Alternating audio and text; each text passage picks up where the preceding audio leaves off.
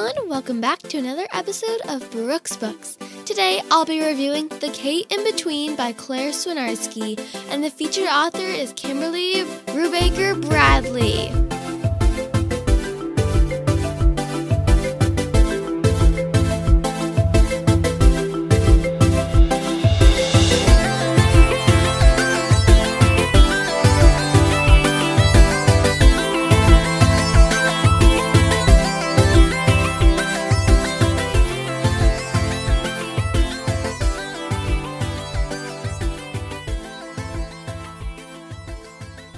Oh my gosh, did I love this book! I got it recommended for one of my other book podcasts I listened to, and this novel did not disappoint. It really shows you that everyone has layers and that everyone has a good and bad side to them. Before we start, I have another big announcement. I have about 570 listens. That is incredible, and I want to say thank you to Jimmy and Mabel on the GZM Morning Show for giving me a shout out. Ever since that happened, I've gotten so many listens. Thanks again. Let's get started.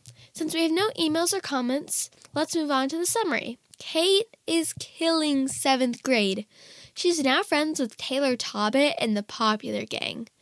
Sure, she may have dumped her old best friend Hattie, but ever since her mom left to sell True You products out of state, she doesn't want to look back at her old life and wants to put all her time into her new life, like being friends with Taylor.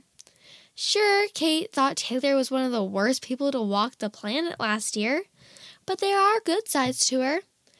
One day, while Kate is hanging out with Taylor and the group by a frozen pond, Hattie walks by and an accident happens, and Kate saves Hattie.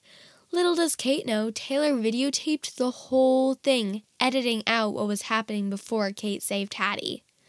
Then Taylor sends the clip to the local news station, and overnight, Kate becomes Kate the Great. She's famous, and every news station wants to interview her and Hattie. Even Kate's favorite YouTuber, Corey Seymour. But no one knows what was happening before Kate saved Hattie. That Kate was part of the bullying Hattie. Kate has to decide if she wants to be Kate the Great or Kate the Bully. Time for author information. Claire Swinarski, the author of this book, has written this novel along with her newer novel, What Happened to Rachel Riley, along with other books for adults and teens. Time for the first chapter. Every story has a villain, and the one in this story is me. I need to tell you that right off the bat. Look, all tales need a bad guy. In some books, it's obvious. In Peter Rabbit, you've got Mr. McGregor chasing the poor bunny through his garden with a pitchfork. Harry Potter has Voldemort. Holes has the warden. But sometimes the villain is a little harder to see. Maybe it's a tornado, a person's own self doubt, or a friend who isn't who you thought they were. Villains don't always walk around with signs that say evil hanging from their necks, snatching up hopes and dreams. In this story, the one you're sitting down to read, I'm the bad guy, okay? Just know that now. This is not a happy go lucky fairy tale where the beautiful princess gets rescued by a handsome prince and they ride off into the sunset.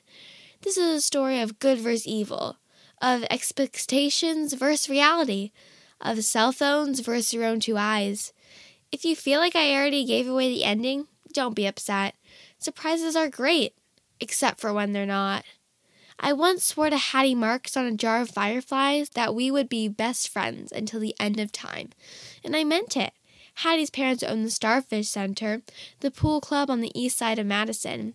Since it belonged to Hattie's family, we got to go there for free. We spent almost every summer afternoon there from when we were in first grade and her mom made us wear life jackets, all the way up until the summer before seventh grade, when we mostly just dangle our feet in and watch Brett and Nico do cannonballs, splashing Taylor Tobbit and all her friends. The air always smelled like coconut sunscreen and chlorine, and we split boxes of Sour Patch Kids, talking about how next school year was going to change things. That summer, the summer between grade 6 and 7th, things had already started to shift. The air seemed to crackle with change. We'd see it in a commercial for back to school clothes and notice our sunburn starting to fade. Sometimes we felt so grown up, like when mom like when Hattie's mom let us have sleepovers in the rec room at the Starfish Center, which is right next door to Hattie's house. But other times we felt like little kids. When Taylor and her friends put little stickers on their stomachs while they tanned, creating pale hearts to show off to each other, while Hattie and I ate hot dogs with extra ketchup, we felt tiny. On the last Saturday before school began, Hattie and I watched lightning bugs light up her backyard on fire, twinkling and winking at us as the sun went down. Our hair still wet from post pool showers, and we started to shiver in our cut off shorts and giant sweatshirts. We couldn't help but take a mason jar from our mom's gardening shed to capture as many fireflies as possible, poking holes in the top with a pair of scissors. We were way too old for that, and I felt it that summer, the feelings of being too old. But something about it felt right, taking those little sparks of light, holding on to them for as long as possible. I love how Claire Swinarski's writing makes you feel like you're right there, watching every scene through your own eyes, but feel everything the main character's feeling. I can go on and on and on about the Kate in between, but now it's time for the cautions. This is a short segment today. This book is completely clean, but Kate's mom does leave to sell makeup, and that might stir some questions in younger kids. Also, a terrible accident happens when Hattie tries to grab her hat, and that might scare some younger children. That's all for the cautions, and time for the featured author, Kimberly Brubaker Bradley. Most of you were probably like, who the heck is that?